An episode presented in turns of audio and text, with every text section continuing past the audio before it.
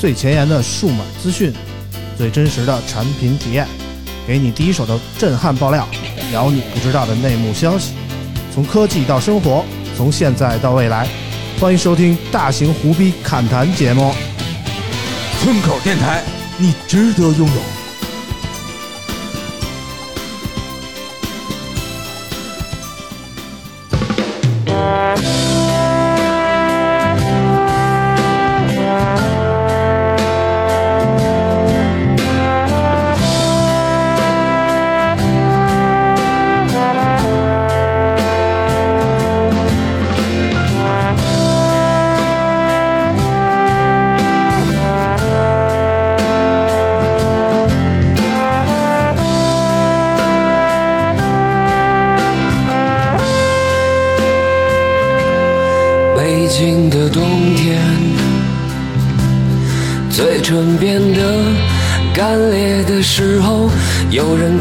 忧愁，想念着过去的朋友。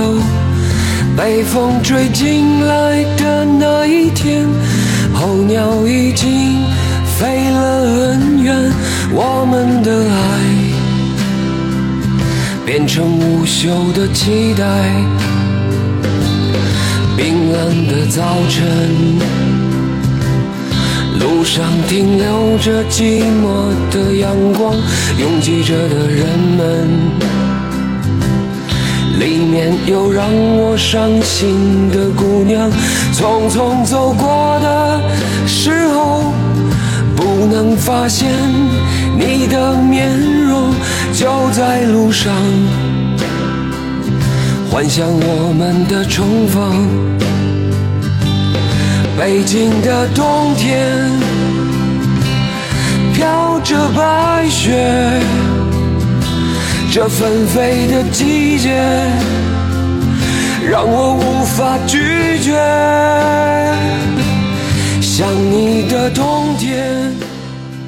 今天是北京时间二零二三年一月二号，直到今天为止，这个冬天的北京依旧没有下起白雪。不过无论如何，嗯，我们还是迎来了二零二三。大家好，欢迎收听村口 FM 啊，呃，时间就是这么一个怎么说呢，一往无前的东西，它不会回头，不会掉头，不会让我们有呃经历过往的机会，但是经过了那个。糟心的二零二二年以后，我觉得无论如何，二零二三年来了还是好的。接下来的时间我们留给老王啊，老王这个二零二三年的第一句想跟大家说点什么？观众朋友们，我想死你们了！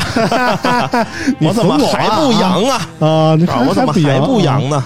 就是老王这个，我怎么还没有症状？只能说啊，对，一直也没有个症状，还不有症状呢。对，这个这老王应该是医学界的一个奇葩啊！我觉得有真的呼吁一下，有必要把这个这个医学的同学啊叫来啊，然后一块儿把老王解剖了一下，一个研究研究为什么老王一直不阳啊？有可能是我这个超越了这个量子力学，毕竟一秒达到一千五百次，确实是超出这个极限了。病毒看了都害怕了，你知道吧？太快是吧？确实太快了。病毒一讲进入你体内，分分钟又出去了。对，就像那个。孙悟空那金箍棒就是你手转，嗯，转到一定速的时候，这个机关枪打你，你是这个进不了你的身的，嗯转速太 快了，你知道吧？嗯一秒一千五百转，你想想 这得多牛逼啊！老王就要坐实这个一千五百下的人设啊，嗯，十五秒每秒一千五百下啊！对我这个以这个频率取胜啊，反正无论如何吧，这个就是比村长高效啊，二零二三年比小导演高效啊，这个新年。一一月一号，我是和家人一起度过的。二号，我除了家人以外，第一个见到的就是老王。我觉得还是挺高兴的啊，证明了这一年是一个高兴的开始。哎，对，老王这个元旦怎么过的？元旦跟那个高老板还有那个之前一朋友在那怀柔弄了个小院儿。嘿，不叫我哈，你就是这么不讲究。因为你不叫我，因为你不叫我住大酒店啊，我只能住这个农家院了啊。这不能我挑人，主要是啊。但是他们还跟我说了，说要不然那个你想跟孙老师一块儿去那个，我给您安排一块儿去。我说那我去叫什么事儿啊，是吧？家属是吧？对，我说我这他妈的是吧？上赶着人家却在给我这个小鞋儿穿是吧？再给我甩脸子，我说 丢不起这人啊，自己掏钱去啊，溜达溜达也挺好啊。我我那我说说吧，我这个过年的时候，这个跟那个小米啊一块儿去了趟这个古北水镇啊。小米在那边安排了一个影展。就是都是用号称是用小米手机拍的一堆照片啊，放大，然后铺到了长城上啊。我也是爬了一下长城啊。说来也惭愧，身为一个北京人，我今年都呃理论上今年快四十一岁了啊，到生日就四十一岁了啊。我从来没爬过长城。老王爬过长城吗？爬过。你都爬过长城？爬过。我从来我只是开车路过过长城，我从来没爬上去过。路过八达岭那个啊啊，对。基本上都爬过了，我嗯，我从来没爬过长城，这是第一回。然后带着我儿子去一块爬了爬长城，不得不说啊，这个新冠对身体还是有影响的啊。嗯，我儿子咚咚一下就冲上去，但是那个古北水镇那长城也不高，这大概黄花城坡度也就二十米吧，也就啊。我儿子当当当就冲上去了，但是我就一路跟着紧赶慢赶的往这一个台阶一个台阶的迈啊。爬到顶的时候，我就觉得我这个心脏好像有点反应，我不会心肌炎了吧？当时就我操，这个新冠在缠绕着我啊，就是听起来挺可怕的。然后但是还好啊，完璧归赵了，就是活着回来了，就觉得事实证明确实老了不行了。嫂子也说了，确实不如老王了啊！不跟你聊了，我们欢迎那个我们今天嘉宾，我们欢迎小刘。大家好，大家好，我是小刘，小刘，小刘这个自己有小院，的人这个元旦怎么过？哎呀，小院儿也没去，这个确实是在还在恢复期，就就哪儿也不想去，哪儿都是人，加蹲了是这意思？加蹲加蹲，也等等怕复阳，真的是怕复阳，怕复阳哈。其实这个我觉得跨年其实还是应该经历一下的，虽然我们没有说那个所谓的外国人那种习俗，其实我们不太过元旦这个节，但是感觉但是给放了三天假是吧？不过没点仪式感不好。对对对，跨年还是应该过一下。老王是跟高老板他们一块跨的年吗？是啊。啊！高老板他们睡得太早了，带着孩子，七八点钟，七八点钟就睡了，七八点钟就要睡觉了，孩子困了，然后快睡吧，跨年晚会开始了。然后我这一到七八点钟，我这平时还没下班呢，然后给我弄得也有点困。你又想写篇评测啊？然后强打着这个这个这个精神啊，耗到了这个十二点。放炮了吗？啊，放了，放了。我就觉得老王肯定得跨年得放个炮什么的。放了一炮。放了一炮呀，十五秒的，十五秒的，跪着呢是吧？还跪着放的炮，跪着放炮啊！放炮跪，你是找了一个男的给你放了一炮是吗？要不然你跪着这姿势不好解释啊！我放炮，我放炮啊，蹲着。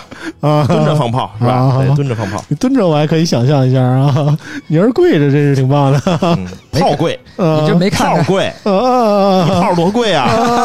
啊，炮贵，现在大家也知道这。个烟花炮竹卖的贵，我这一炮人叫烟花爆竹，我就读炮竹，就炮仗，你知道吗？炮仗，你多少响的呀？我天，我这个老王就十五秒一响，什么呀？一秒一千多响的 惊天雷是吧？我操，啊，挺好的啊。反正就是我当时就在古北水镇的酒店里躺着。说实在的，我算错日子了。什么叫算？我人说小米跟我说，你最多能住三天。啊，当然你一天走也行。我说，我想了一下，我想第三天好像是元旦吧，那我在家还能看一跨年晚会，我住两天吧。嗯，我住到第二天的时候，发现第二天晚上我正在酒店里躺着，跨年晚会开始了啊！酒店那个电视真是老啊，也就二十多寸，二十多寸，也就二十多寸啊！这能对上了。刚才村长说今天是周日啊，这个时间对上了，倒回去了。然后，然后也就二十多寸，然后那个还都不太清楚啊。来来去播这跨年晚会，看有什么好看的，也没什么好看的。B 站那也还行，我北京台那不错，北京台不错，B 站也不错。北京台我主要是看星空体啊，北京台我看了一眼。唱国安队歌那块，对对对对，我 B 站一开开，我把那些几个小姑娘开始跳，就开始扭 浪了，就开始啊，给我看的。不会是那网慢，我看 B 站看不连贯，我也就没看啊。说实在的，跨年晚会没太看。我印象中小时候其实还什么元旦晚会还挺挺重视的啊。我记得小时候除了春晚，我还真看元旦晚会。我记得有一个超生游击队这么一个小品，是在元旦晚会上演的，而不是在春晚上演的。我记得特别清楚，你知道吗？海南岛那个是吧？对对对，对 吐鲁番啊，吐鲁番的海海南岛，啊，少林寺 就是那个吗？啊，记得倍儿清楚，我记得是元旦晚会演的，但是这次跨年晚会现在都是唱歌的，一一水儿的唱歌的，但是感觉也也没什么好听的，然后好好多唱老歌的，就觉得现在的音乐也没什么新鲜的，就这种感觉啊。但是古北水镇那边也放花，我也在那边看着放炮，十二点以后跟那噼里啪啦的啊，哦，那还那还是有钱。嗯，我们村里那个放的不行，两响完事儿了，两炮 你这体力也就到这儿了。嗯，两炮也就两炮了啊。呃，舅舅呢，好多人惦记舅舅啊，舅舅还在困在这个去哪儿了？去去去山西了？是哪儿了？不是，要草逼去山西？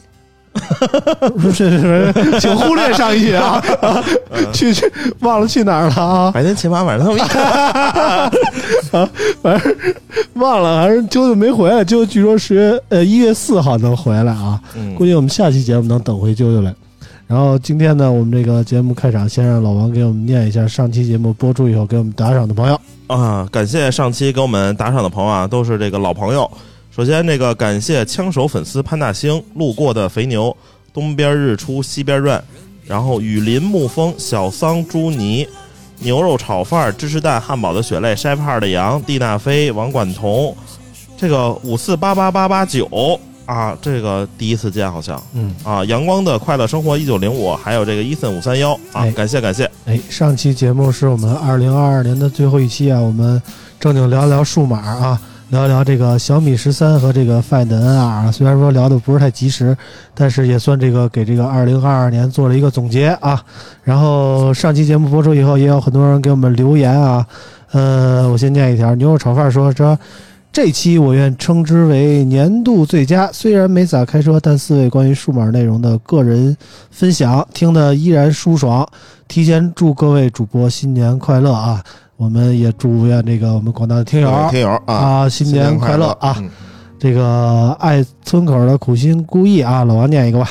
这个应该你念了这个跟你群友又是一个论坛的 是吧？不是我们论坛的啊，不是你们论坛的，啊那行吧。啊这这个兄弟其实对我给我们印象比较深刻啊一开始嗯这个村长以为在在搞笑嗯啊，结果是真的，然后我们觉得确实非常感动啊。这个苦心孤诣啊，说的是二零二二年村口走的不容易，不管割了几期，村长王叔叔啾啾一直在坚持啊。首先，啾啾没有啊，啊，然后村长也经常割啊，然后我们要坚持，给听友们带来了精彩的数码新你非得品解读。打击面这么大吗？嘉宾们个个都很有料，精彩纷呈。啊，他们有鸡巴啥料呢？是吧？啊，啾啾最没料了，太平。呃，村口群也在不断的壮大中，从不到五百人群到五百家，最多五百人啊。啊，最多五百啊，人，不到半年啊，村场携手王叔叔还给听友们送了一波大福利，啊，二零二三年的村口节目大卖，收听长虹永远不割。二零二三年啾啾更加靓丽，村长更加帅气，这他妈的王叔叔头发更加茂密，这个有点 骂街，对骂街啊，啊吉祥又如意发，个大红包，顺顺利利啊！感谢感谢这位听友啊，啊，我觉得他祝你这个有点胡逼了，你知道吗？对对对对 对，我觉得这个过于理想化了啊，反正那个这其中提到了几件事儿，我们回应一下啊。首先，这个说到了群啊，说我们这个从不到五百人的群到五百多人啊，用时不到半年，我感觉没有那么长时间啊。嗯。但是呢，有又有人问了啊，雨林沐风问，这是这个听友群在哪儿呢？啊，想进啊，这节目里说过很多次了，通过这个微博私信、微博私信村口 FM 啊，啊，然后后那个我会给你发个二维码，回头我去踢个人，你就能加进来了啊。对。啊，还能踢人呢还？能 还还有改名还有？很多还有人能还有很多人没有改这个自己的名字啊，嗯先前面有一前缀，嗯听友谁谁谁啊嗯，嗯，还有没改名儿的，所以我还能给清人儿啊。你要想进抓紧啊，回头都改了名儿，你就不好进了啊。对，然后那个还有一个事儿，就是之前我们十二月初的时候不是抽奖了嘛？但是那个好多人都表示那个奖品到现在都没有收到啊。其实我之前抽完抽完奖的时候，那天我就把奖品都给老王了，然后一个礼拜之后我就把这个收件的信息都统计好了，也发给老王。老王当时也说发出去啊。搁到现在也差不多有俩礼拜了吧。嗯，半个月了，但是包括北估计还要再，搁搁一礼拜啊。但是包括北京的朋友也都没有收到。老王给解释一下这个事儿。这个是我们这个顺丰的这个点儿啊出了一些问题。嗯之前有一个一直服务我们的，然后不知道怎么回事，是突然就不服务了。嗯然后一天有三四个，嗯因为我们这都是那个叫什么对公的啊，嗯走那个大客户大客户。嗯然后这个点儿呢，就是他负责这个楼的所有公司的，个人件儿不取，只取公司件儿。嗯。然后他们他那个那个点儿呢，又不知道出了什么问题、嗯啊，就是没有人干了啊啊。之前 服务我们我们那个人呢，就也不干顺丰了，嗯，但是我们的东西都在那儿对东西都在那儿了，嗯但是单号已经出来了。然后我昨天嗯还收到您的快递异常，什么嗯未未寄什么的嗯啊，他们没有揽收，嗯然后说估计下周差不多了。嗯，嗯，所以那个中奖的朋友，咱们再等等啊，不是我们不发，确实这个 外部条件困扰了我们啊，对我一开始以为是什么疫情怎么怎么，后来说不是，好像是嗯人民内部原因。这个没办法追究啊，就是大家再等等，就就我们肯定会记的啊，我们都对对记出去了。春节前肯定是这个能收到。然后最后一条留言来来自这个小桑朱尼啊，他说第一次来网易云音乐留言，我是一名高一的学生，无意间在苹果 Podcast 上遇到了村口，便一直追随村口到现在。平时在学校为了也能听村口，特地买了一个 MP 3将节目下载下来回学校听。每天晚上十一点睡觉开始听，听节目听到十二点多。虽然每天睡的时间少了，但是每天都能听村口，感觉很高兴。希望村口越办越好，早日恰饭啊！啊，一个高一的高一的朋友啊，听我们早了点儿吧。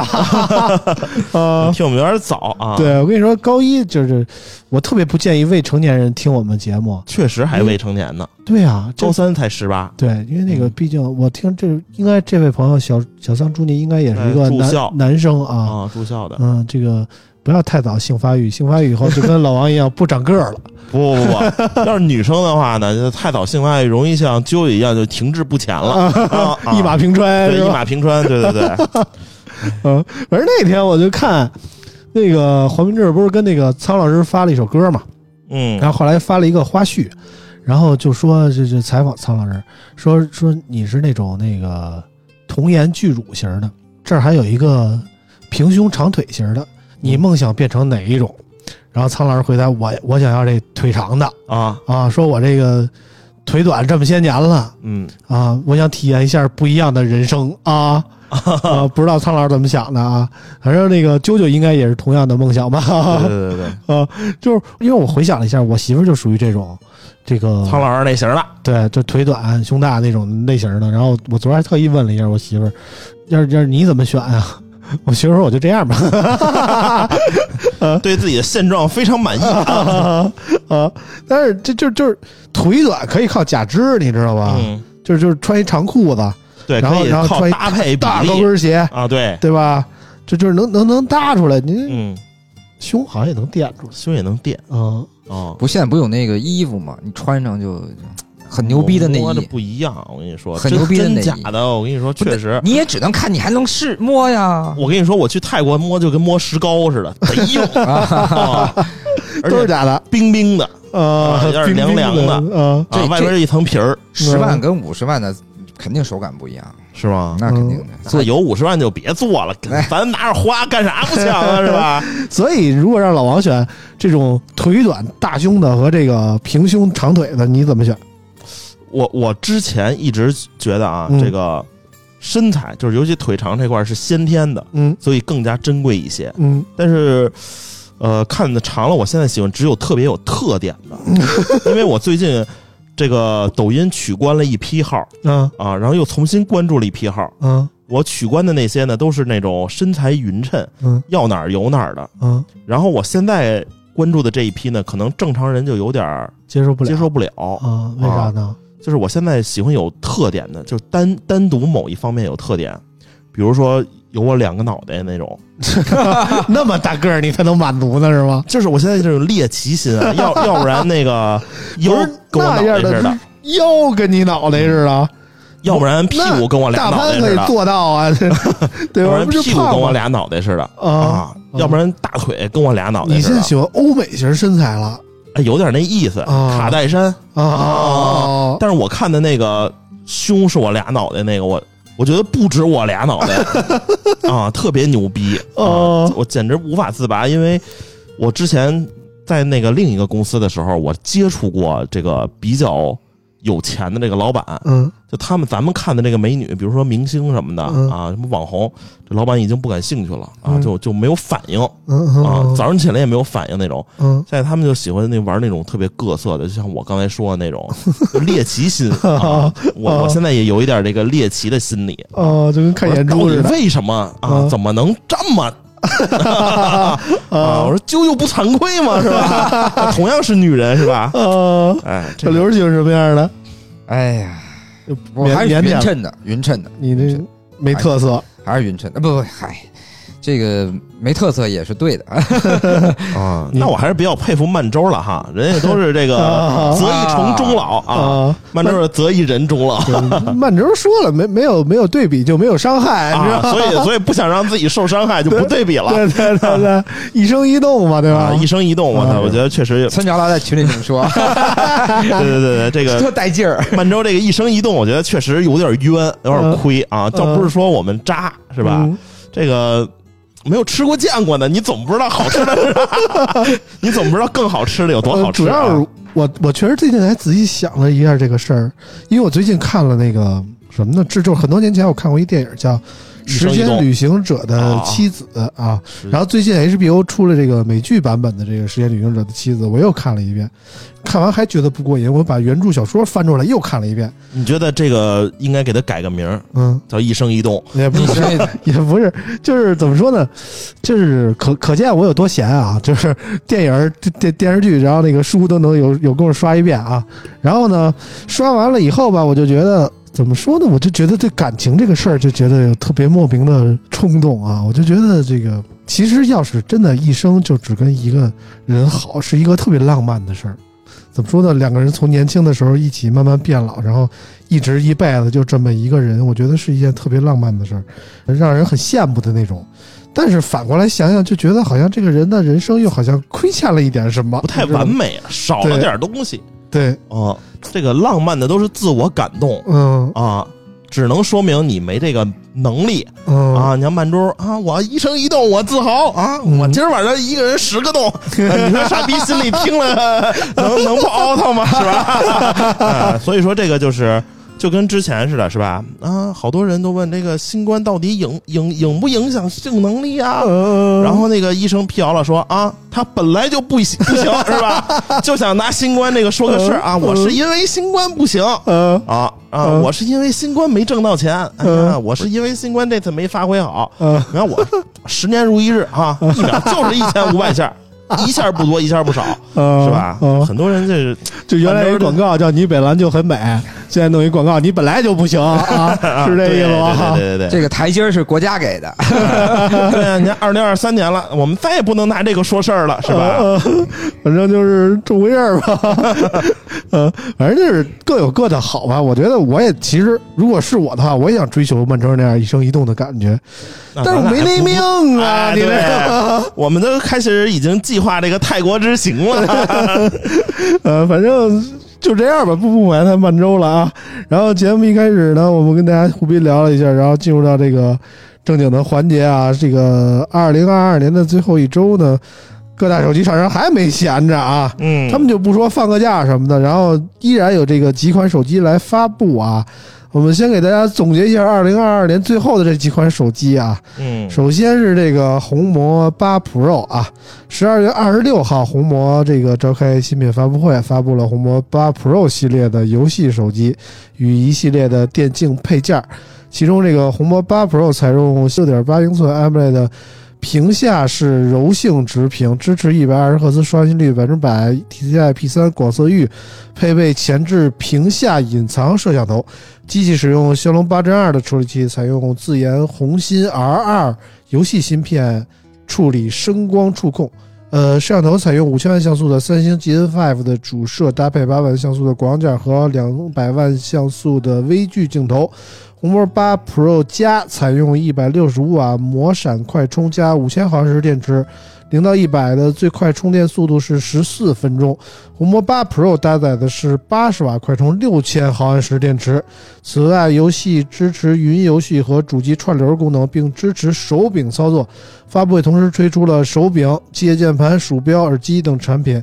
售价方面，红魔八 Pro 系列配置有八加幺二八到十六加一 TB 可选，价格从三九九九到六九九九元啊。好久不说游戏手机了啊，然后对这个红魔八 Pro 怎么看？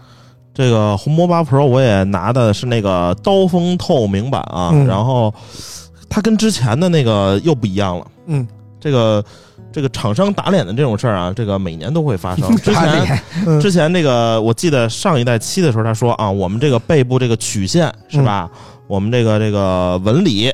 我们这个凹凸有致是为了什么呢？是为了这个你打游戏的时候手哎更好的握持，更好的放。嗯然后这次呢，他就给弄了一板砖，嗯啊，他这个八个面儿全是直的，嗯啊，然后这个四个角有点这个小弧度，嗯，整整个感觉就是一个方块儿，嗯。啊，然后你知道让我想起了什么吗？让我想起了小米 Mix 系列。对，它哦就是小米 Mix 二。Mix 呃一吧得 Mix 一。一二二二一的边块要窄很多，窄很多，啊对，啊。有点像那个 Mix 二。嗯。啊，我觉得这个。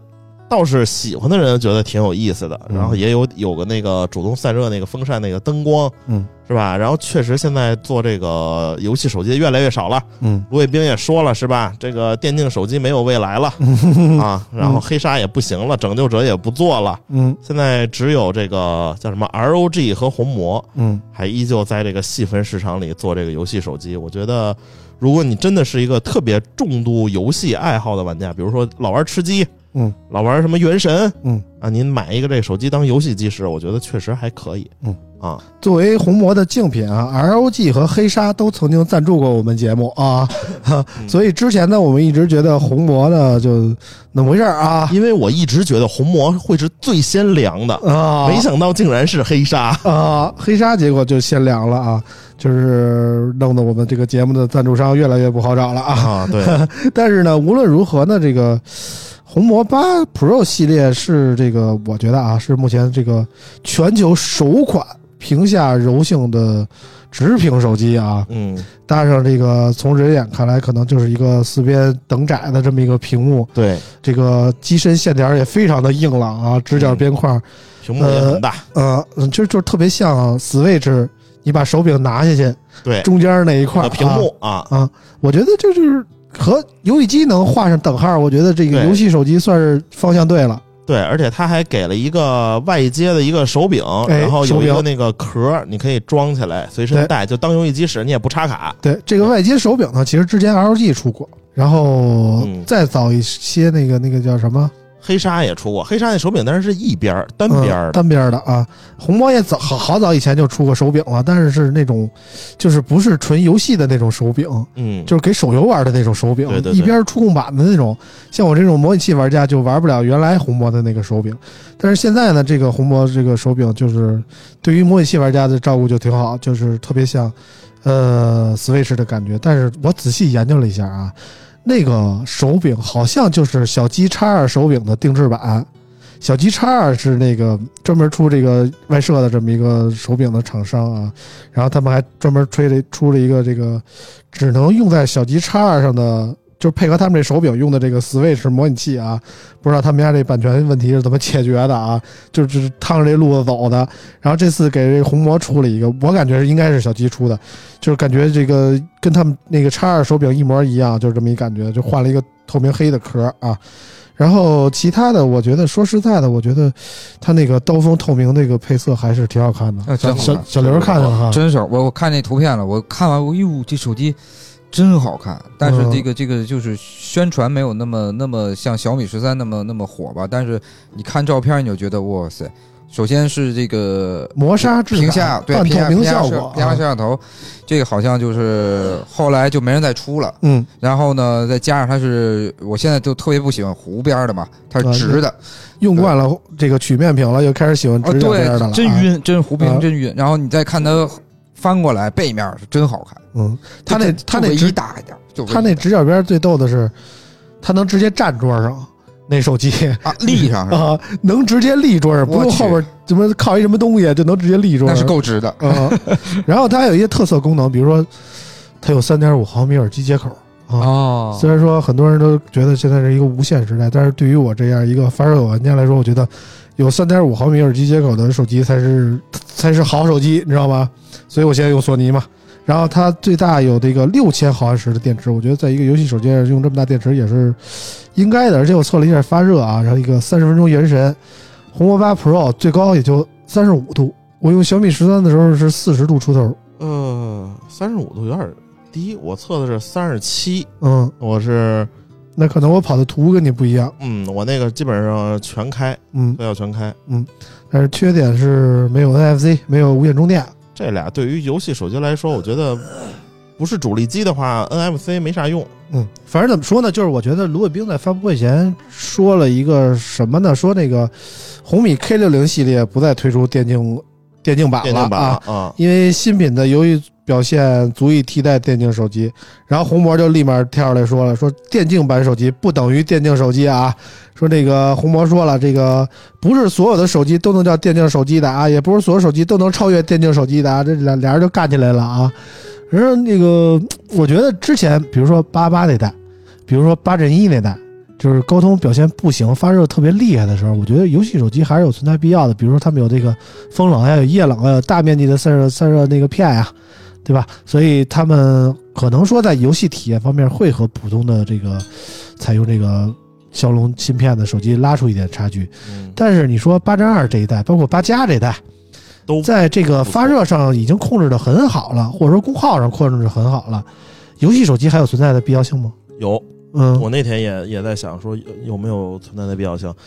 你像那个，比如说玩游戏，它有的时候需要那个肩键，嗯普通手机虽然性能够了，嗯，但是它没有这个肩键，要不然说就是得需要假肢。需要假肢，对。嗯然后有的那个旗舰虽然性能很强，但它是曲面屏，嗯打游戏又不太行嗯啊。你像现在它这个有没有八加有直八八八加二是吧？啊，八进二八进二。啊，又直屏又肩键什么的，你只能是游戏手机，嗯，主要是电竞手机它那些啊小米十三没渐渐啊，没肩键，而且曲面屏嗯啊，是吧？嗯小个儿的是直屏小个儿的是直屏，哎，红红魔有尖键吗？就有，它是触控的，嗯，嗯，超人摸的，哦，怪不得。嗯，但是手感没有实体的没有实体的好啊啊，对，这个我们一直在说，没有实体的好。嗯，红魔这个手机，我就感觉，除非是游戏发烧友吧，但是怎么说呢？如果我是一个狂热的手机啊游戏的爱好者，可能我还真的会考虑一下啊。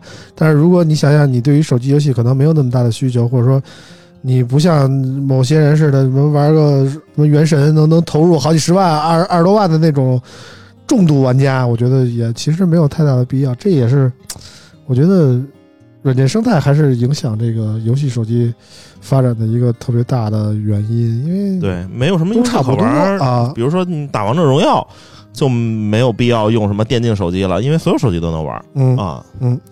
行吧，那个红魔我们就说这么多啊。我们接下来看的一款手机是这个红米 K 六零系列啊开，啊，开对开开涨钱了啊红米 K 六零系列啊。对，之前五零，现在六零了，嗯，涨钱了。那那那不然呢？啊，十二月二十七号，小米子品牌 Redmi 啊召开新品发布会，并推出了 Redmi K 六零系列多款产品啊，咱这口多正。其中 Redmi K 六零系列，我这我真的要从头到尾这么念吗？呃，也不用大概说一下吧。啊，Redmi K 六零全系搭配的是六点六英寸。二 K 分辨率柔性直屏，支持一百二十赫兹刷新率，然后一九二零赫兹的高频 PWM 调光。硬件方面，K 六零搭载高通骁龙八加阵一处理器，六千四百万像素后置三摄和五千五百毫安时的电池，支持六十七瓦有线充电和三十瓦的无线充电。K 六零 Pro 搭载高通骁龙八 Gen 二处理器，五千四百万像素后置三摄，主摄是和小米十三同款的 IMX 八百传感器，电池容量五千毫安时，支持一百二十瓦有线充电和三十瓦无线充电啊。有多个颜色可选，售价方面，八加幺二八基础配置的起售价分别是 K 六零二四九九元和 K 六零 Pro 三二九九元啊。这个 K 六零系列，老王肯定又要吹到爆了吧？确实。嗯，K 六零感觉整体上都非常不错，而且最推荐的，我觉得呃，其实三款在各个价位段上都是非常牛逼的角色了。嗯。比如说那个低的那个 K 六零 E，嗯，它它之前大家记得这个 K 五零的时候，它这个出了好久之后，它出了一个 K 五零 S，嗯。然后但是已经这个离 K 五零系列发布有个几个月了，大家可能觉得这个存在感不高，嗯，然后这个 K 六零 E 就相当于是这个 K 五零 S 的角色，Q 零是八七零的，Q 零 E 是八七零处理对吧？，K 五零 E 是八二零零啊，K 六零 E 我说，K 六零 E 对，嗯然后这个整整个它这个产品价位段啊，比如说三千多啊、两千多、两千都很能打。嗯先从那最最贵的说，比如说 Pro，你如果是买不起小米十三，就或者觉得小米十三贵，你完全可以买 K 六零 Pro。嗯除了没有徕卡，嗯其实拍摄没有什么一一英寸大底，嗯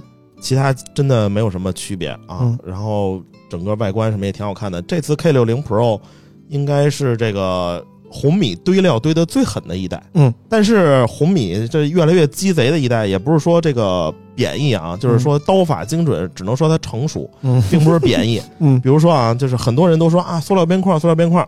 嗯但是红米特别懂，就是红米的用户特别要什么啊？嗯屏幕、嗯性能、拍照、嗯这三样，我给你整的特别牛逼，嗯你也不会再说我什么边框有什么问题的了嗯啊。然后 K 六零呢是这个呃，类似于怎么说呢？它是不如 K 五零 Ultra，嗯。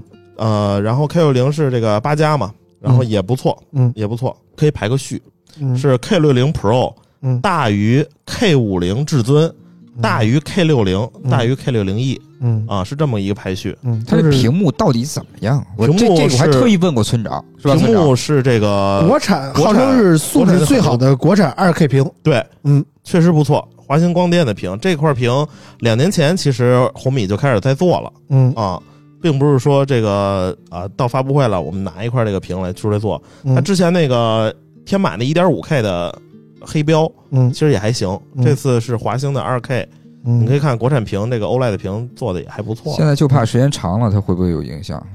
嗯你想不像三星好，就好它稳定嘛？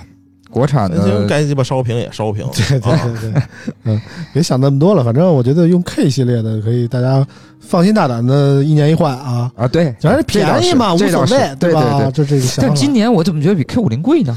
贵了二百块钱。嗯是吧？是看不是贵了跟谁比？你看跟谁比？对，你看跟谁比？嗯啊嗯，待会儿我们会说到一款机型，嗯号称跟 K 六零比啊。啊！嗯，这个 叫什么？性能旗舰。啊，待会儿我们再说，我们先把 K 六零说完。反正，呃，怎么说呢？我就觉得二零二二年这个年末，这个手机市场竞争非常激烈。以往小米数字系列和同时代的 K 系列相隔，我觉得发布时间至少得差俩月。然后这次小米十三发布会完了，刚过了俩礼拜，K 六零就来了。对，啊，就是这个市场非常的激烈。当时这次屏幕刚才也说了是主要的卖点，包括这个散热面积，K 六零达到了这个五千平方毫米，是这个红米史上最强的散热，所以说。它砍掉了这个电竞版，因为我觉得它嗯能把它它也不做风冷，也不做液冷，对吧？它把这个散热堆到这个程度，也就没有再推出电竞版的必要了。它已经是，呃，做到相对来说这个顶级的散热了，所以它卢伟冰说这个 K 六零系列就不再出电竞版了。但是我就觉得没必要碰瓷儿努比亚，啊，啊，谁碰谁了？小米啊上来就说我们不出电竞版了，搞得努比亚这回嘴啊，是努比亚先说的。努比亚有电竞版吗？努比亚是电竞手机呀、红魔，呃，红魔努比亚嘛，没错啊，这俩是俩品牌吧？努比亚红魔是努比亚的底下对，这个是啊啊对吧？我就觉得没必要碰瓷儿这个红魔吧。啊！罗伟兵说啊，电竞手机不行了啊。对嗯，一是这小米这个身份，你说你碰瓷儿一个中兴旗下的努比亚红魔手有机，点自降身价。哎，这没必要，我觉得啊。其次就是什么 K 六零和红魔八 Pro，无论在售价上还是什么堆料啊细节上，我觉得不是一个档次的机器，对吧？我觉得嗯可能说性能相近，但是你说定位这俩机器，我觉得不一样。你要愣要死磕一下的话，我觉得 K 六零这这不应该跟红魔这，可能就是因为两个时发布时间挨着，所以就就非得磕一下。但是那也太没自信了，红魔的这个声量才有多少啊？嗯一晚上热乎劲儿都没有。嗯，就结合售价来看吧，红米这个 K 六零系列用上了号称素质最好的国产二 K 屏，然后呃配上大规模出货，它这个成本还能降得特别低，所以在同价位机型啊，两两千多块钱、三千不到的这么一个价位段里，我觉得是一个无敌的状态。K 六零对 K 六零出了以后，我觉得他妈友商 太难了。确实是你看之前我们聊的什么 vivo S 系列，包括 OPPO 系列那些纯走线下的机型，这个 S 十六嗯 Pro 就 vivo 那个嗯和这个 K 六零，它是都是在同价位段中这个有也表现不错的两个产品，嗯，但是是两个方向。对两个方向，嗯，就是这些包括 Reno 啊，包括 S 十六啊，这些走线下的机型，你要是和 K 六零比配置，比比这个性价比，就完全都不是一个档次的机器了，就就这么感觉是这么一回事儿啊。所以 K 六零出来以后，也是订立了一个性价比的标杆儿。嗯，国产的其他厂商也应该好好加油，因为平时总爱给那个消费者洗脑，说什么都是供应链啊，都是组装厂，我们这这对你为什么不能组装好一点呢？对吧？就是就是你你消费者信了也就信了，你厂商别自己信了，因为怎么说呢？就有时候就供应链有这技术，他不给你，就是其实供应链供货与否和手机的销量是息息相关的。就是前两天小米那工程师采访时候也提到，说之前面对海外供应商的时候，明明知道应该怎么做，也想这么做，但是供应商的东西优先就给苹果和三星，你就只能看着，你知道吗？啊，现在我们这个手机产业链其实已经够强大了，但是还是要做的更更强、更可控，就是这个感觉。就举个例子，比如说啊，小米十三用的是这个 LPDDR 五叉 USF 四点零，嗯，听起来是不是没什么特点？但是你对比说叉九零和爱酷十一三点一，啊，用的是 UFS 三点一啊，这其实就是供应链水平的差距和这个谁能拿到最强的货啊？其实跟销量也是息息相关的啊。我们为什么不先供给这个卖的多的呢？对，对吧？东西就在那儿，但是想用就不给你，就是这么个水平。嗯，销量就是红米敢于高配低价的勇气，我是这么觉得的啊。对，嗯，所以怎么说呢？红米 K 系列一直是这个两三千元价位段，我觉得是首首当其冲的这么一个产品。全系推荐嗯这次开六零，对对对对对，但是和这个线下机型毕竟是不同的道路。对，我觉得也可以理解，就是 OPPO Reno 啊，包括 vivo S 系列走线下，肯定是走某一方面突出的特点，找卖点嘛。对他们把外观做得更好看，然后比如说自拍上面更强劲，让消费者这个线下摸的时候可能一眼能感受到。我觉得可能线下机型就有这么个特点，就是抓住你第一眼的感觉。对，就是但是你还是我觉得不会营销。对，后来你说说自拍这块儿啊，那天我找了个姑娘，嗯。我让她拿 OPPO、vivo、小米、荣耀拍了拍嗯。自拍啊，嗯。美颜。嗯。姑娘说都挺好看的，我一看也是，啊，确实啊，主要是姑娘好看主，要是姑娘好看，加点美颜就很不错了，嗯。并不是说你他妈丑逼似的拿小米拍你美颜之后还是丑逼，拿 vivo 拍你就美女了，嗯。没那回事儿啊。嗯，就这个基础素质你得有 六十分，然后至于是加二十还是加二十五，这完全是靠手机，是吧？嗯，反正就是怎么说呢，就是线下机型和线上机型是不同的卖点。我觉得选择不同的道路也是理所应当的啊，也就我可以理解。但是小米这个这个点踩的好，这个现在放开了，然后我今天去商场看那小米的那个专卖店里啊，全是小米线下这个 K 六零，全是人，确实人不少我。的天哪！我其实每次逛商场的时候，也不定冲着去那个 K 六零去的吧，也有冲小米十三去的吧？对，有有有，主要是那个小米十三那个就是小米线标准下的店版，啊，现在的店其实能买的东西很多，嗯比如说那个电池、插线板有的时候你说家里是不是看一挺便宜嗯就会买，但你看去那个另一个就是华为的店里啊，嗯就是人没有特别多，嗯人没有特别多，嗯，因为热销的手机在华为店里你买不着没货啊，对买啊，不着。对。华为卖汽车，你进去现在都是汽车。对对对，卖汽车，嗯 好多人就围着汽车嗯啊，对。带着孩子走，带爸爸带你去商场玩 玩小汽车去。你看这个屏幕跟手机能连哎，上，对我那天我那天就看见了啊，就是他妈的我在那个华联嗯。有一华为的店，嗯，然后里边也卖他妈的那个 iTo 嗯。啊问界。啊问界，问界啊，对对，我说我看一眼吧，嗯我他那个什么 M 七 M 五那 EV 我觉得不错，他一爸带着孩子，嗯俩人一边一个嗯坐那车上就开始看电影。我说我操！我说等会儿吧，我一看啊，看动画片呢，我说嗯他姐下不来呢。我说这这个各个这个电动车在商场里这个开店，我觉得还是非常明智而且非常便宜的一个做法啊。嗯你比开四 S 店便宜多了，嗯而且客流量也很大。嗯，反正起到了一个宣传的效果吧。，对，嗯，小刘说实在的，在 K 六零发布之前也还还咨询过我这事儿啊。小刘算是一个米粉，呃你怎么看这个小米十三和 K 六零这这两款新机器呢？我我觉得，因为我实话实说，前两天买了一个 K 五零的，你买那么多小米手机干嘛使啊？就那个奔驰的那个那个那啊个梅赛德斯哎，梅赛德斯那个限量版。K 五零的那个，因为我在等冠军版，对嗯，我在等 K 六零冠军版，但 K 六零冠军你是汉密尔顿的车迷，迷啊？我一看真的是，哎呀，没法看。K 六零那个冠军版，冠军版没啥差，不是全碳纤维，它就两个边儿弄了一个。嗯这次反正，但是我就为什么说到这儿呢？我买 K 五零那哥们儿，我说你为什么卖？嗯可儿新可儿新的那机器啊，嗯呃，然后那个他说我换小米十三了，啊，我说你为什么换小米十三？越级升级他说啊小米十三好啊，就我一出来我就看，所以加 iPhone 啊，对，所以你就能 能看明白，就是说用小米的这个用户群都是一级一级往上升，嗯。他用 K 系列，他肯定往往小米往小米上走，对，啊。所以会有另外一波人进入到 K 系列，嗯。然后再从 K 系列往上走，哦，所以我觉得这个培养用户习啊惯。对小米这套东西。感谢雷总啊，没有雷总哪能他妈用得起 iPhone 十三呀？所以我我觉得这个 K K 系列确实是就刚才那个那个大家说的那个，确实是这个价位段的王者，嗯。确实是王者，而且它的售后、它的服务，确实是你你随便搜吧，你就搜小米店，它离你很很大概几公里你就有一个，嗯。不管是老人也好，不管他现在而且维修很多都进店了。嗯，简单的维修在店里换电池也好，换屏幕也，好哎，对，贴膜，嗯。它在贴膜都问都不问，对直接就给你贴了。店里都解决掉了，嗯。所以这个我觉得他做的特别好，嗯。能吸引很多的消费者。一个是便宜，二是说方便，嗯。这是最关键的。红米 K 六零就是一个明确的走线上的产品，我是这么理解。虽然它也在线下卖，但是如果是线下买的话，可能真的是手机爱好者或者手机发烧友对性能配置有一定了解的，对，他所以会在线下买这个 K 六零。但是线上的话，可能说是 K 六零主力的渠道。然后之前提到 OPPO、vivo，可能说那些机器就是主力走线下的，但是有这么一款手机吧，给我感觉就特别拧巴。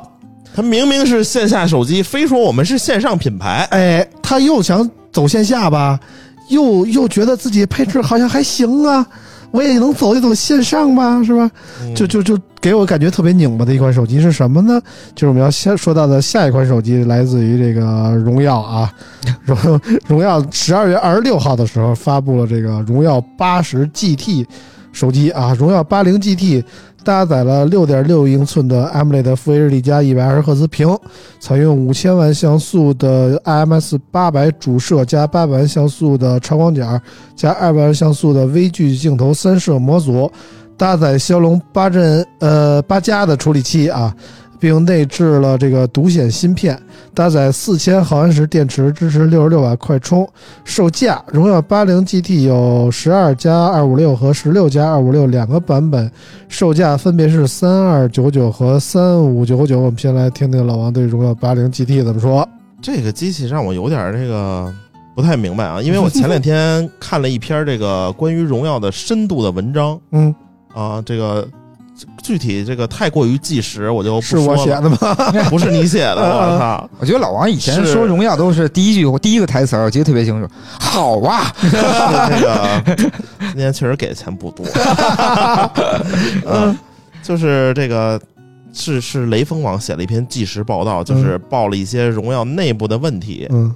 啊，他是要员工啊，还是就是员工和他的这些渠道商，嗯。然后说现在荣耀是把渠道商伤了不少，啊。嗯，然后很多都关店嗯。撤店，然后赔钱。嗯，啊，很很大的问题。主要原来荣耀能跟华为搭着卖，现在不行而。且现在有一个问题，哎，现在华华为店里是没有荣耀的。对呀、没有。啊。没有。啊，而且现在有一个问题就是什么呢？这个很多人他不再信我荣耀就是第二个华为了、嗯啊！他很多呃这荣耀接过来的时候还或者说啊，我是接华为的班儿是吧？嗯嗯买荣耀就是买华为。嗯现在人已经不这么想了，你嗯荣耀就是荣耀，华为就是华为，嗯你荣耀也成为不了华为。嗯然后这个再说这个机器，我操，有点拧巴。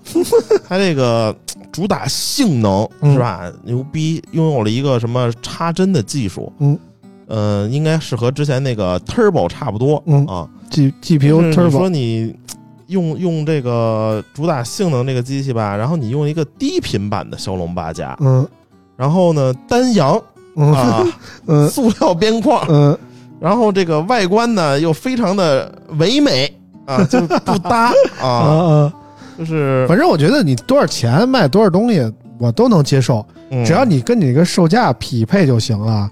我看这个荣耀八零 GT 搭载这个低频版骁龙八加，呃，怎么说呢？之前荣耀八零系列不包括这个 GT 啊，就感觉给人很没有性价比，嗯就是全系不推荐的感觉。这次你用上了八加，多少感觉到了一点诚意，我是这么想的。有点儿啊、但是你说这个价格，你三二九九的起售价十二加五六，啊、你跟那个红米放一块儿，甚至说一加 Ace Pro 放一块儿，嗯你这配置就有点儿差不够看差点意思啊不够看啊，差点意思。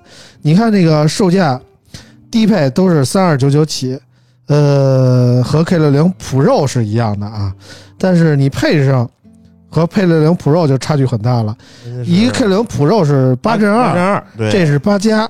你要是按配置比就比不上，但是你要按售价比呢，三二九九的起售的荣耀八零 GT 其实和呃二四九九起售的 K 六零都是八加，哦对。对吧其？实它还能跟那谁比呢？跟那个 K 五零至尊嗯，啊，是十二加二五六的是，哎，那他妈荣耀还贵二百块钱呢。对呀、你而且你 K 五你零已经降价了，贵他妈五百块钱。对，你想二四九九的 K 六零就用上八加了，嗯也是塑料边框，怎么了？对，也是对吧塑料边？框啊，差八百块钱呢，你想想两者谁有诚意？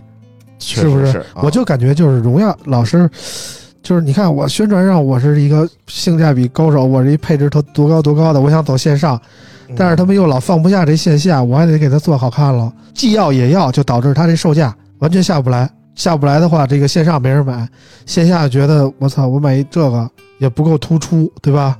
嗯，我不如买个 vivo 或者 OPPO 了。我是这么感觉的，就既要也要的想法太太严重了。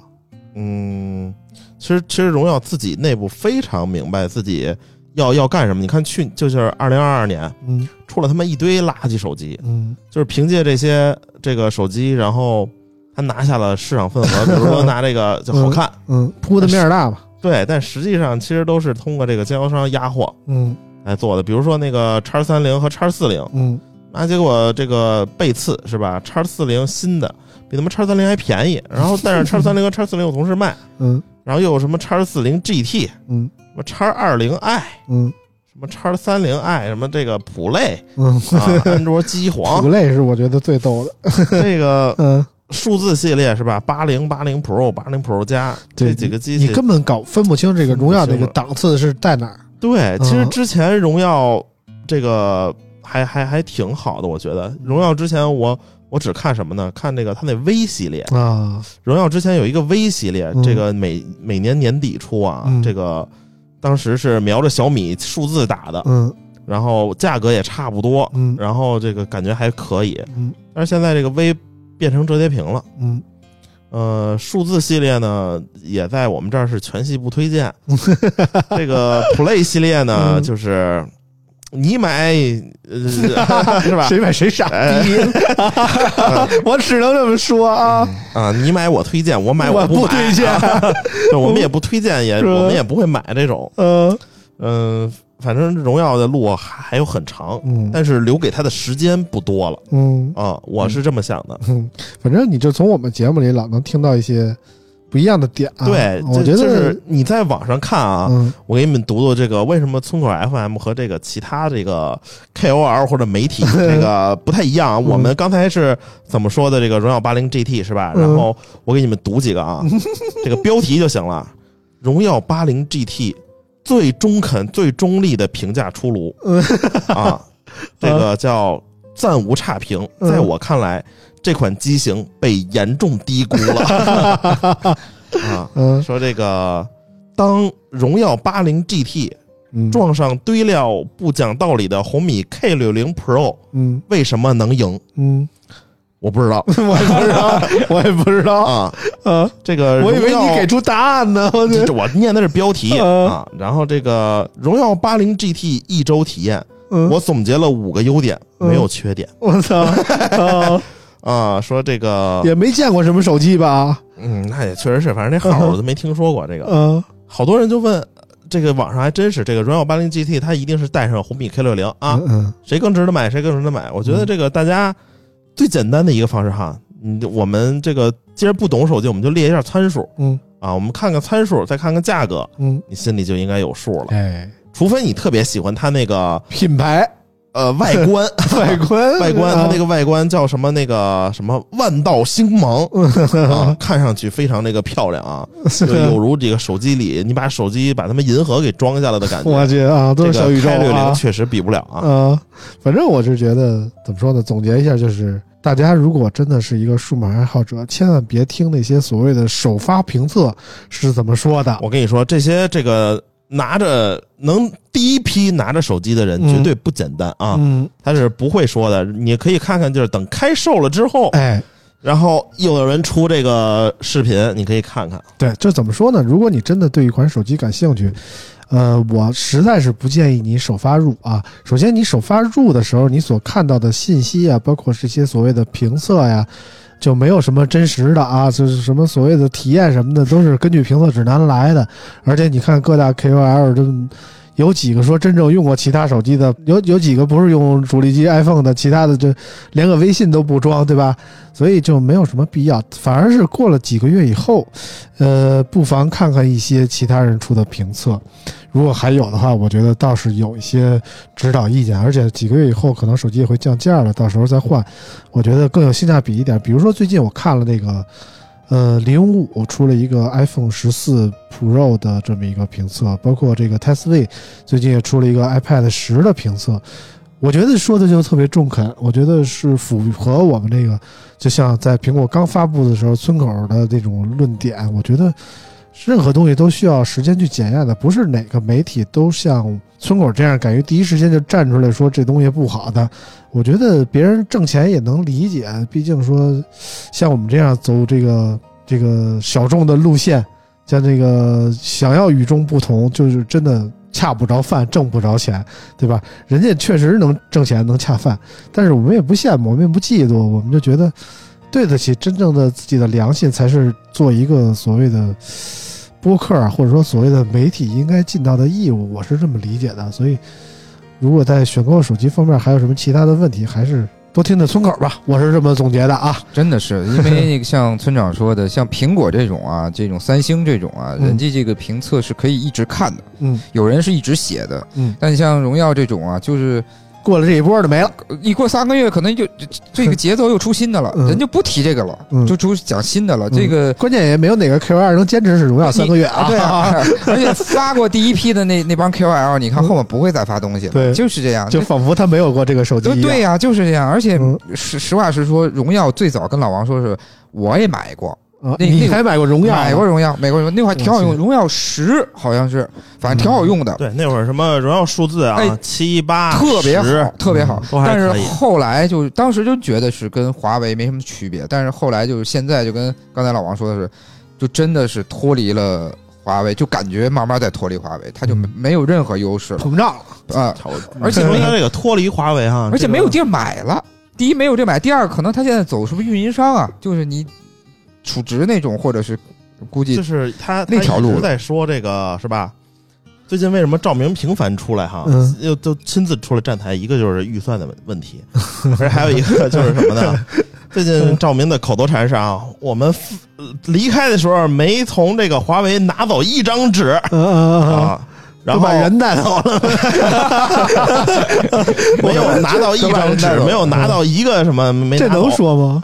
就反正我跟大家爆料一下，之前我们那个华为手机的那波人，现在都在荣耀手机跟我们对接着，你知道吗？，而且啊。还有一个就是，比如说那个之前华为荣耀拉美有一个研发中心，嗯。也是并为这个荣耀的了。然后嗯其实最他妈逗的是，嗯。每次我用荣耀手机的时候，比如说刚开机，嗯。他让我登录华为账号，啊 我就是有点这个。嗯，很错乱了。啊，很尴尬，就跟你打开一个小米手机，非让你登一苹果 Apple ID 似的，哎，对。不挨着，不挨着，而且这个之前我忘了哪次发布会了，专访我问过一次赵明这个问题，啊，然后等 你还真敢问啊！我我问了，我说这个咱们已经脱离这个华为这个有半年多了，说这个系统这块儿什么时候能这个彻底没有华为的字眼儿呢？嗯然后赵明说啊，我们这个已经在开始等我们的新系统是吧？什么什么什么的。嗯然后当天晚上我看的那个。这个专访的速记了，这个公关公司会给我们一个速记，就是谁哪个老师问了什么，我发现我的问题没有。呃，那没给你点封口费，我们我们都看速记，谁真的听这个专访啊？嗯，对吧？专访，我跟你说，那天老王那发布会完了还专访呢，让我也参加专访，我们都是线上专访。我一想，荣耀肯定不会让我问的，知道吗？果然没给我安排问题。然后就过了一会儿，老王上线了啊，就是那个呃，明哥好啊，什么这样的。然后那个赵明说，王老师好啊啊啊，王老师好啊，王老师问的问题非常专业啊。先捧起来是吧？啊啊！我一看问的什么一跪舔的问题，然后我就给老王发这微信私信过去，我说你丫要脸吗？啊！老王说安排的，安排都是安排的。他一开始安排了我一个问题，嗯我说呃换一个问题有营养的，然后他又给我换了一个二逼问题，我说不，要不这么着吧，嗯。我把你这俩啊我揉一下，我自己再发挥一下，我问一下，嗯。然后我给他打过去了。他说行，老师这个好。嗯。啊，我就问问了。首先这个专访问题其实是呃，如果不是特别就特别跪舔的那种专访啊，嗯。有的媒体就是有一个套路，就是先夸，嗯。呃，具体套路一呢是，啊、明哥好，哎呀，我这个一直在用咱们荣耀手机，先鸡巴扯一堆没用的，嗯然后最后问一个不疼不痒的问题，嗯啊、我们这个荣耀八零 GT 在这个研发中遇到了哪些困难呀？啊，赵明说了，有什么这不就正是我要背的吗？是吧？我跟你说啊，咣咣咣一顿说。嗯啊，说这个我们这个遇到困难是吧？我们得这个攻克啊，嗯我们得有研发实力，嗯牛逼。啊、我们这个怎么布局的呀？就开始哎，这这按着来了是吧？这要说的全都你给问了是吧？嗯你怎么能知道我心里想的是什么呢？嗯，反正都是演出，都是套路。对啊啊，所以所谓的专访，包括所谓的评测，大家看一乐就完了啊。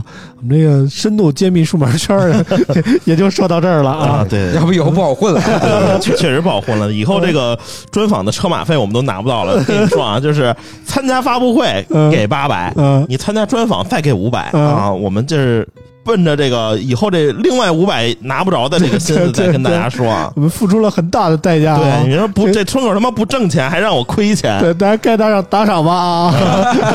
只能说到这儿了。呃，我们最后这段时间来聊点别的啊。其实今天呢，嘉宾请的不是小刘啊，小刘是来救场的。为什么是小刘来救场的？其实我之前找了找了野子啊，找了野子，野子一开始说不行，我说怎么了？说本来说那个他早就阳过了啊，他自己一阳就赶紧就搬出去住了。过了一段时间呢，就是他媳妇儿跟他家人呀、一直也没见着他，觉得应该没事儿。但是呢，就是家里人开了开窗户，结果家里人就都阳了啊。现在是他跟他媳妇儿俩人在照顾孩子，所以出不来。呃，野子所以今天就没到。本来是打算今天让野子来过年了嘛，给大家揭秘一些老王过往的不堪啊，嗯，让大家乐呵乐呵。结果野子来不了，然后我们说再找谁呢？找顶哥吧，又联系上了顶哥。呃，怎么说呢？说实话，这疫情发展到现在，很多人都觉得，就是过元旦的时候，看很多人都发朋友圈啊，发微博啊，说你看这个大街上终于恢复了烟火气呀、又熙熙攘攘的，这人群又都出来了，大家都都能堂食了，非常高兴。但是你不知道的是，其中很多人都付出了代价。嗯顶哥跟我说，村长今天我来不了，说为什么？我给家里人那个守岁呢，这是叫守岁吗？啊，他明天头七应该是。啊，明天头七，说那个我奶奶走了，说那个就是新冠这段时间那天就烧起来了，后来就没没抢救过来，就走了。我们一听这顶哥也是挺伤心的，我们就说那那算了算了，顶哥在家这个好好歇着节哀，回头我们有机会再再约啊。嗯嗯，所以就是没叫顶哥来，找了小刘过来。为什么？小刘在我们看来是一个非常全能的人啊。我认识小刘的时候，他是这个车友会跟我一块儿改车的啊，就是我们的都有一辆马六啊，都是还都是红色的啊，都改了一个乱七八糟啊。你现在还开着那车呢吗？家呢，在家呢，还还开着呢啊还开着呢，还开着呢。我已经换了好几辆了，他还开着呢啊。还开着。后来呢，小刘跟我一块儿踢球啊，因为我们车友会有个球队啊，我们一块儿踢了十几年球，一块儿踢球。然后呢，我了解的小刘是他有一定的医学基础啊，我之前一直以为他是干这个医疗的这这方面的事儿啊，但是后来呢，发现他还有办会的功能啊。最近我媳妇儿办一些会呢，他又就帮着张罗着啊，经常接一些活儿。我到底不太了解他到底是干嘛的，但是怎么说呢？他在医学方面确实有一些我们所不知道的东西啊，所以我们特意想把小刘找来聊一聊这个关于最近这个形势下，我们应该注意点什么。我们也不啊说太明白啊啊，我们也不抱怨嗯啊，对对对是嗯，就注意点什么嘛。注意点什么？特意问了村长能说啥，不能说啥。咱这 平台有啥不能说的？大不了下架。我说那不行，下了架肯定得骂我。没有没有，其实其实看着都挺高兴。其实新的一年嘛，就包括商场啊，包括呃这两天打车也在说，这个司机也在说，就是跨年那一天晚上打车都得排两三个小时啊。一切向好啊！一切向好，嗯但是不知不为人知的实际，不得不说，就是年轻人都都都在恢复，然后都在为了努力挣钱啊，更好的活着。嗯二二年确实太苦了，嗯但是现在真的是到了老年人最艰难的时刻了，嗯因为呃，传染病学就是这样，就是首先先从大城市。嗯然后一线城市，比如说是呃北京、上海、广州，然后往下，可能现在到天津、到山西、到哈尔滨、到沈阳，它是往下走的。嗯然后这个从城市是这样，然后从这个群体，先是从年轻人，然后然后慢慢到老人，所以年轻人现在都阳阳康了，嗯就是除了老王啊，我们都阳康了，阳康了。实际呢，就是大家也都知道，阳康以后，呃，从比较比较比较权威的人都说，应该是需要四十天嗯恢复啊，嗯就从你。呃，这个阳了好了以后啊，嗯。就是所谓的你的那个抗体是没有了，就一道杠了，嗯。开始，然后四十天，嗯。这四十天是极其关键的，就是因为你可以看到，实际你可能做这个抗原你是没有了，但你身体里实际还是有病毒的，嗯，但是你的病毒只是不会诱发出你发烧或者其他的症状，但是不代表病毒已经完全从你身体里排出了。啊。嗯。所以实际你还是有风险的，嗯。包括复阳的风险，包括你不注意，比如我浪去了，我天天熬夜，我天天这个真的是容易诱发，比如说心脏疾病或者是其他的疾病，因为大家都知道，这个在新新冠的时候，呃，你疼也好，你浑身不舒服也好，都是。是你之前受过伤的地方，或者是你之前有过疾病的地方，他会专门找那些地方去侵蚀。嗯所以你会发现，你像我阳的时候，我膝盖和脚腕呢特别疼，是因为踢球受过伤，嗯他就会奔这些地方走。那所以翻过来，为什么老人现在都很难熬？就是因为老人的基础疾病太多，嗯他随便勾发出你几个基础疾病，你就是很难很难度度度过去。而且现在，实话实说，针对新冠后的所谓的病毒肺炎啊，就肺炎其实是老人最扛不住的。嗯就包括以前没有新冠的时候，如果老人得了这个细菌性的感染的肺炎，嗯他也是很难度过去的。嗯但是现在有了病毒性肺炎，实际要跟感染性肺炎要分开。嗯但是病毒性肺炎比感染性肺炎最可怕的地方是，病毒性的肺炎现在无药可用，嗯全部都是靠自身免疫力。细菌性的肺炎，我们是用抗生素，嗯。是用这些这消炎药。这消炎药，哎，嗯。慢慢大家吃能，虽然身体很虚弱，但是慢慢能恢复，因为有药对症的去给你治疗。嗯。呃，病毒性的现在确实是没有办法，嗯。所以为什么说所谓的辉瑞的药也好，所谓的就是大家现在传的这个药不是神药，我也明确说不是神药，但是这些药是非常有帮助与恢复的，因为它是叫隔离。我所谓的就是说，你虽然有病毒了，嗯但是你吃了这个药，它能让病毒停在那儿，嗯然后你靠自身的免疫力也好，靠一些营养也好，把把被感染的那一部分慢慢清除掉。嗯，但如果你不吃这些药的话，它就会往下继续侵蚀你，然后侵蚀到你就是恢复起来就非常的慢。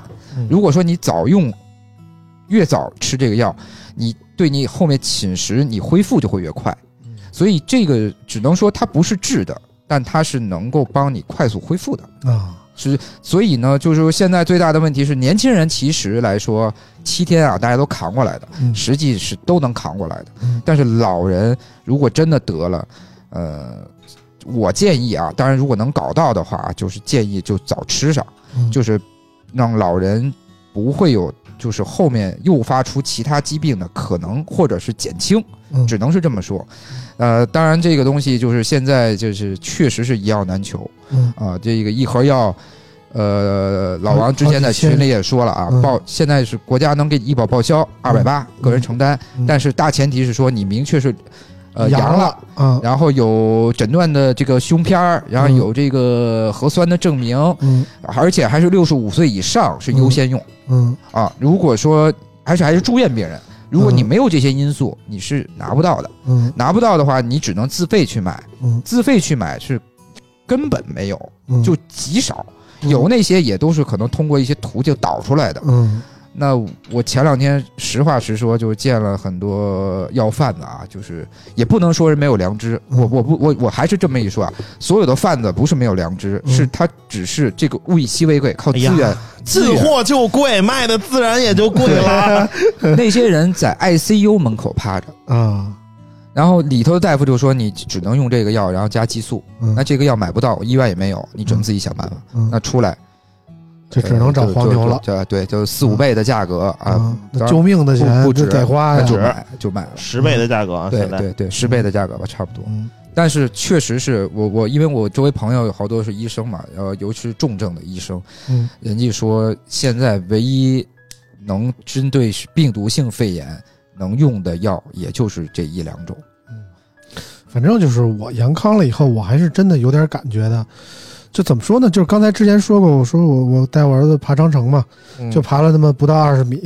哥，我得先那个嗯那个警告你啊，嗯，人说了，这恢复期间啊，嗯你禁欲，啊不不能同房啊，啊，四人不是我，我那时候我还想着，我想体验一下这辈子没上过洋妞，你知道吗？有没有这个可能就实现了呢？对吧？呃，女性可能没什么问题，呃男性啊可以可以上娘妞洋洋妞，啊但是不能上洋人儿。啊，呃，反正就是我上回这这这元旦的时候爬长城，爬了二十米，我真的觉得我好像心脏有点反应，我就是感觉到我的心脏在在在在在在有有点感觉那种感觉。说实在的，就是在我阳之前，小刘也知道，就是我们踢球跑大场，我连着跑俩小时，我都不带歇的我都惊了啊！我就真的，我就觉得这这就是在我阳之前，我的体力真的特别好，就是尤其是减肥以后啊，我真的觉得可能是我这近十年体力最好的阶段了。但是自从阳了以后呢，就是感觉就是也没踢过球。说实话，这阳完以后，我就我们这个球队也非常有良知，就再也没组织过，只在下礼拜要组织一个饭局，说是年会什么的啊。然后说这个本来说年会之前踢一场，但是后来说考虑到大家身体健康情况就不踢了。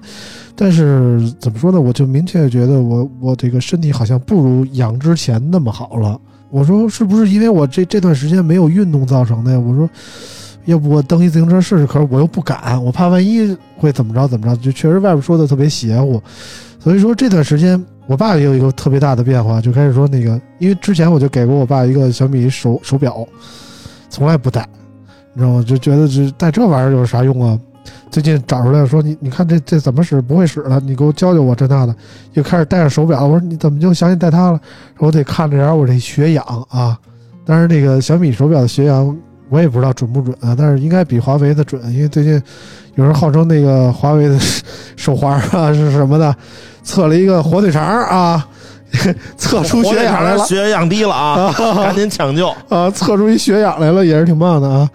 小刘觉得就是戴这种手环啊、手表啊，这个监测一下血氧有必要吗？有必要有必要，我也戴上了。啊我我是把我小米那个那个七七的那个小米那个 Watch 7啊对啊。对对对，呃，就是小米 Watch 环7手环七，小米手环七啊，我就就也也拿出来带上，晚上也是也是设置那个血氧那个监测。实际现在，呃，从医疗来说比较火的就是手夹的那个那个、啊那血氧仪个血氧仪。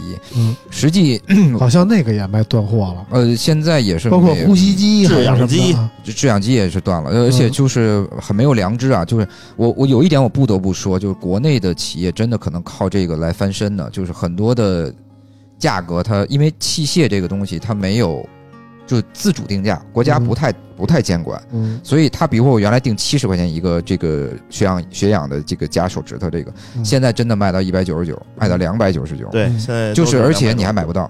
就有一国内的一些知名品牌，就真的是挺没有良知的，包括制氧机，呃，但是制氧机呢，我我个人建议就是血氧仪啊，就是加的这个，我建议是可以备一个。制氧机还是要看老人有没有基础疾病，而且如果你有基础疾病，就这个氧气制氧机也也也也顶不住多久，只能是说能在幺二零来之前缓解缓解一下嗯。但是就现状来说啊，如果这么大面积的，还是备一个，就是如果真有基础疾病，比如说喘，嗯比如说有这个呼吸道的这问题，备一个比较好，就是因为你现在叫幺二零叫不到。嗯而且幺二零一来可能两个小时、三个小时，或者是四个小时，真的是这样，我就特别可怕。就现在，只能说北京的医疗属于乱七八糟的状态。嗯他现在是全科收，比如说你你发烧了，你去医院，你从急诊发热门诊看，从嗯挂呃挂，咱不说挂号，就排队能挂上号，嗯大概四个小时。嗯然后挂上号以后再给你看上。你要想再住院，首先住院住不进去，如果你特别重能住进去，可能到第二天。嗯你住进去以后呢，现在是全科收，比如说你是内科啊，咱们说发烧啊，呃咳嗽啊、胸疼啊，这都属于这个内科。但是他现在外科呀，各种科都给你收，嗯那对应的大夫也就是对应那些科的大夫。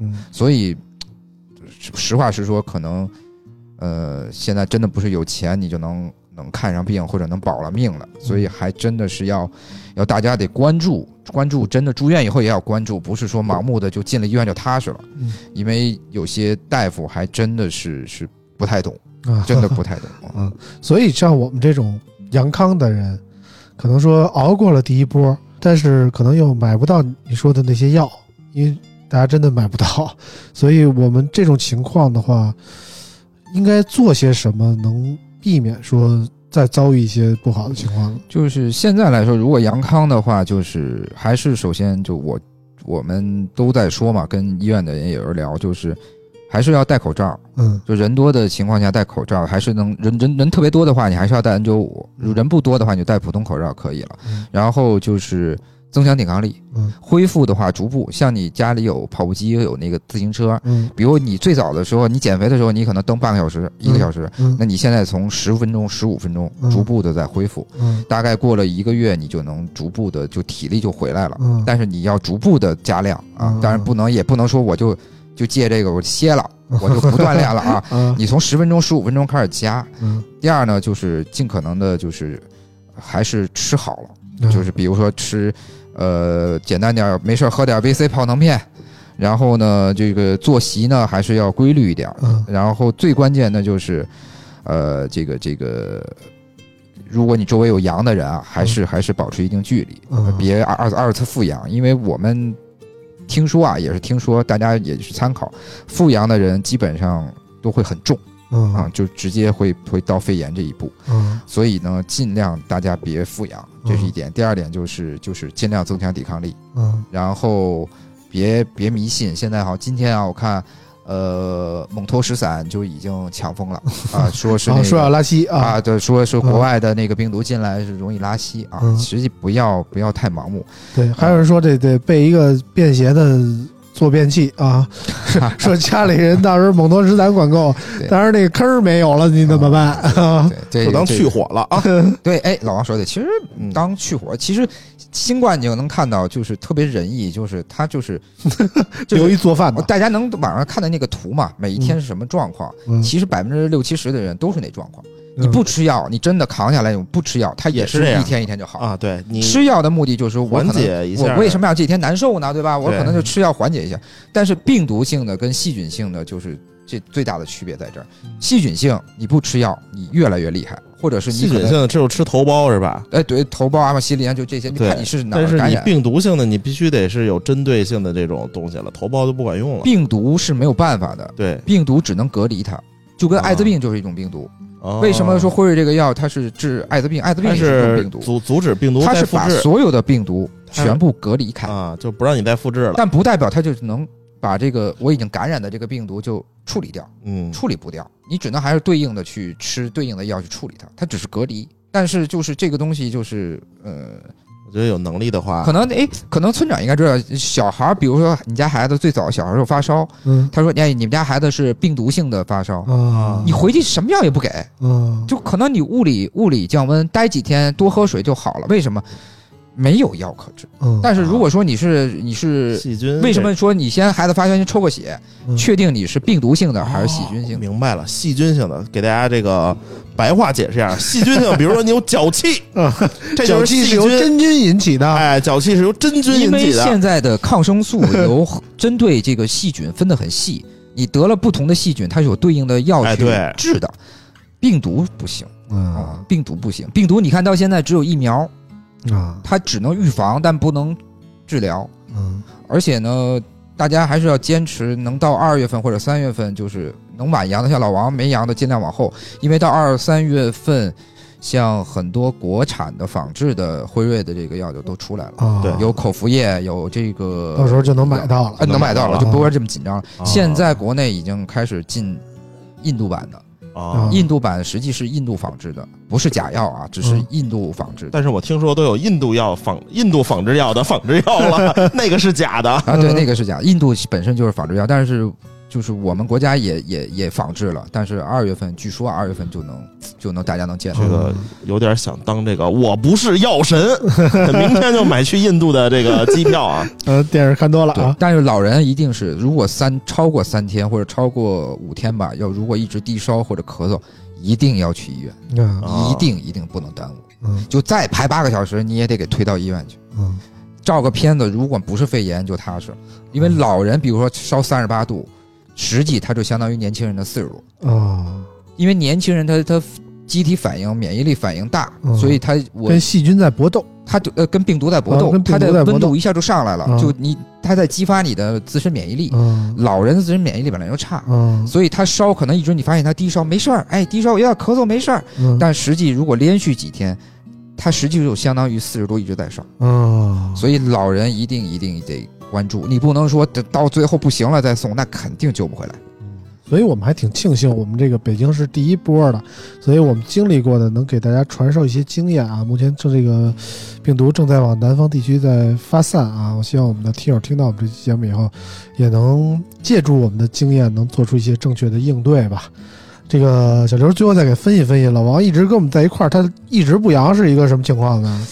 呃，昨天还那天我吃饭，有一个有一个小姑娘也是，嗯。就阴的，说天天跟羊在一块吃饭，啊，没事儿嗯，嗯啊。所以其实这个就是个体问题，就是说为什么有的人说是不是这人平时太太过于阴险，他就一直说这种人好，这种人 现在就是什么呀？就是啊他的血现在很很值钱的，哎呦啊，是吗？因为现在血库告急，嗯，因为现在是如果说你是阳过的，他是嗯必须得达到多长时间以后你才能献血，哦，哦，所以现在血库的血是非常紧张的，而且像老王这种阴的还没阳过的，这个血真的很而且还没打疫苗，很值钱，很值钱，很值钱，很值钱比，我捐精还值钱吧？很值钱，很值钱。那个但是你捐精快啊，收益大。呀，对啊，对吧？这甩子儿九亿啊！对呀、这个这个有想生健康宝宝的这个 少妇啊，请联系我。给帮忙的是吧？啊我这亲亲自受精，亲自可还行所以啊。老王这个还是要注意，尽可能的就我往后觉得。我觉得这就是该该着的一件事儿啊。嗯不是谁，我跟村长当时也都觉得我们身体好着呢，但是你会发现病毒病毒真的病毒性的这种啊，嗯，就跟细不挑人的真真那种难受程度，真真真不是说你会发现就跟变魔术似的，他说今天什么样就什么样，明天什么样就什么样，嗯。而且你你你发现他侵蚀的这个这个你的部位完全是不搭搭的，嗯。我发烧，然后肯定都扫嗓子，然后有的是晕，嗯。然后有的是这个这个这个就是各种难受。这我我问你啊，就我妈好像这两天复阳了，然后说这个头晕，呃，然后我给她买那个西比灵了。头晕不是复阳，我现在还头晕呢。哦它是因为病毒对神经是有侵害的。哦，我以为是让你妈少喝点儿啊。我我那会儿 我严重的时候，我都觉得我得了耳石症，就是躺下一一动就开始就晕，就有点那个多了个美尼尔综综合症。啊。但是随着这个这个时间的推移啊，我啊当时本来想去看的号都挂了耳鼻喉的，嗯后来我想再观察观察。现在因为好了呃好大概过了十几天了吧，复阳有呃阳康以后十几天，就慢慢见好，嗯，顺便吃点降压药啊。慢慢降压药。，我妈一直低压 啊，血压低。然后呢，我给她买了点这个什么维 C 呀，什么蛋白粉啊。我建议就是观察啊一个月，如果一个月以后一还个月啊，一个月以后还晕，你就去看看。我给他买那个西比灵了。那个西比灵那个药其实跟跟我觉得跟跟这个这个新冠还是有关系，有关系的，有对吧系？啊，因为我是自身的例子啊，我我没有我特别想知道这个小导演还能不能俩小时？如果他不能的话，那个就又把微信推我，我我让他来找我取取经，取经之后，然后传授给更多的人。小导演现在寂寞着呢，是呃，吧？老王这形象倒是可以演个唐长老啊。呃，反正就是怎么说呢？二零二二年，我做了有不下两百次核酸，一次都是没阳过。但是我不做核酸了以后，我就阳了。阳了以后，我记得特别清楚，我骂过两回街。第一回街是我难受的时候，那天我们还说，你看啊，冯卡就他妈你难受，你骂街是吧？嗯我骂过两回街。不止一个人嗯，截图，在一个这个微信群里啊，截的村长的图。我说，嗯嗨，他这个我不不予置评啊，嗯每个人都有表达自己的权那个嗯想法的权利嗯，啊。他说是不是骂你的？我说他骂我，骂我也没事儿。不是我说他骂我也没事儿啊。反正我骂的什么意思呢？当时我就觉得我真的太难受了。我觉得当初谁说是大号感冒来的，根本瞎鸡巴扯淡啊！对，啊，我当时就那个感觉，我难受的就忍不了了，所以我就骂街了。那是我第一次骂街。我第二次骂街是什么时候呢？是我当我得知我奶奶也阳了的时候，啊，我奶奶九十多了，然后我妈跟我说你奶奶阳了，然后当时我就记得我们家里有六片儿那个什么那那叫什么退烧药啊。啊，然后我阳的时候我吃了三片儿，还剩三片儿，我奶家没有退烧药，啊。然后我说我把这三片给我奶送过去。啊，啊，就那时候我就觉得这病太他妈讨厌了，对，我就又骂街了，你知知道吧？？我就骂过这两次街，还好我奶奶没事儿，挺过来了啊，什么事儿没有，就是到现在能能吃能喝的也挺好，我觉得也没什么大事儿。但是当我听到顶哥说他奶奶不在了的时候，嗯对，我真的觉得这还是真的挺严重的。包括老王今天跟我说，嗯，他周围也有不少人、啊，两三个，三个吧，有有两个是我的朋友，就是嗯父母和老人嗯没了的，还有一个是我朋友的朋友，高价是吧？买那个安宫牛黄，那口气也没提上来啊嗯，这个安宫牛黄也白花钱了，嗯是吧？其实现在这个安宫牛黄就是人造的嘛，是吧？没有那种老的犀牛角的十来万一丸的那种，嗯大家其实可以备一点这个药。嗯，不过现在真的是我周围那个朋友的父亲现在还在医院呢，他就陪着，就现在只能是说，实话就跟我说，就是说，正好村长聊到这儿，就是就医生说我没好办法，对，就嗯看着一一天比一天恶化我觉得化，这个我们也不能去骂这个，一天比一天恶化，没有这个办法这。这个，嗨，也也，这确实是不让说啊。后边我要说话，主要是 这他妈的，除了这个我们或者家人他们面，我发现最近这个保安的眼里也突然这个有这个落寞的这个 眼神了。他妈的当了三年警察，突然不让我干了，嗯有这种感觉啊。嗯最近那个楼下的保安，这个我骂的也是越来越频繁了啊。你这翻身农奴做主人了、啊对，因为之前那个确实啊有权利是吧？你不那什么，他就叫警察就给你逮起来，我确实怂。然后最近大家应该哎不是大家就是我我从来是不戴口罩，嗯，无论是 逛商场还是怎么着啊，除非那种你不戴不让你进那种，嗯我戴上口罩。然后像什么来公司啊，我都不戴口罩。然后这个保安就说不戴口罩不让进，我说谁说的嗯，啊？把文儿拿出来，对，把文儿拿出来是吧？然后他说那个我说戴口罩管啥用啊？嗯他说降低你的感染风险。我说我从来没戴口罩，我一直没被感染过。你戴口罩，你阳没阳过？嗯啊，不说话了，啊嗯就走进去了啊嗯。，反正还是多注意点好。我觉得人保安也是为你好，是吧？嗯，不，他他不是为我好，嗯，他就是过瘾的。他就是过瘾 啊，他就是必须得要这个手中的这点小权利，嗯这种小尾巴他要抓住嗯啊。那天他妈的还让我扫码，我说他妈前面人不扫，你凭什么让我扫？嗯，还扫没戴口罩码啊？我都多少天没啊扫过码了？我说这他妈的什什么时候了还扫码？谁规定？他说啊，特殊场所还是什么？我说咱这办公楼是特殊场所吗你们？确实是，你 你们这个楼太确实是特殊了，不不不过这个我们楼最近有这个复发的情况啊。嗯那天我看一个，你最冷十一月二十八号，嗯。北京零下的时候，嗯，我就发现有光腿儿的姑娘上楼了。哎呦，你复发是这个复发对吧？对对对对。对，我操！当时我给我冻的不行，嗯。我一看我操，姑娘当当当当当，嗯。两条大香肠就他妈往里跑，我操，给我看的。嗯。而且她穿的衣服啊，就是那种上衣特长，嗯，下边衣服你看不着那种，哎呦。哎呦啊就那种长西服，哎嗯，盖着屁股，你就想拍照从下往上拍那种，没准全身上下就是这一件西服呢，哎我哎哎腿显得异常长啊，嗯这个送外卖的，嗯肚脐眼能到我脑袋啊，啊，反正这腿太长了。肚脐眼能到你脑袋，对对对，可还然后就往里跑，我一看，个这是郑海霞来了，确确实 确实是这个一切向好了啊！啊这个我们这楼里也开始营业了啊！啊，反正就是怎么说呢？每到这个新年的时候，我们都喜欢按往年来说，我们都想定点目标啊，嗯说想想新的一年我们干点什么呀。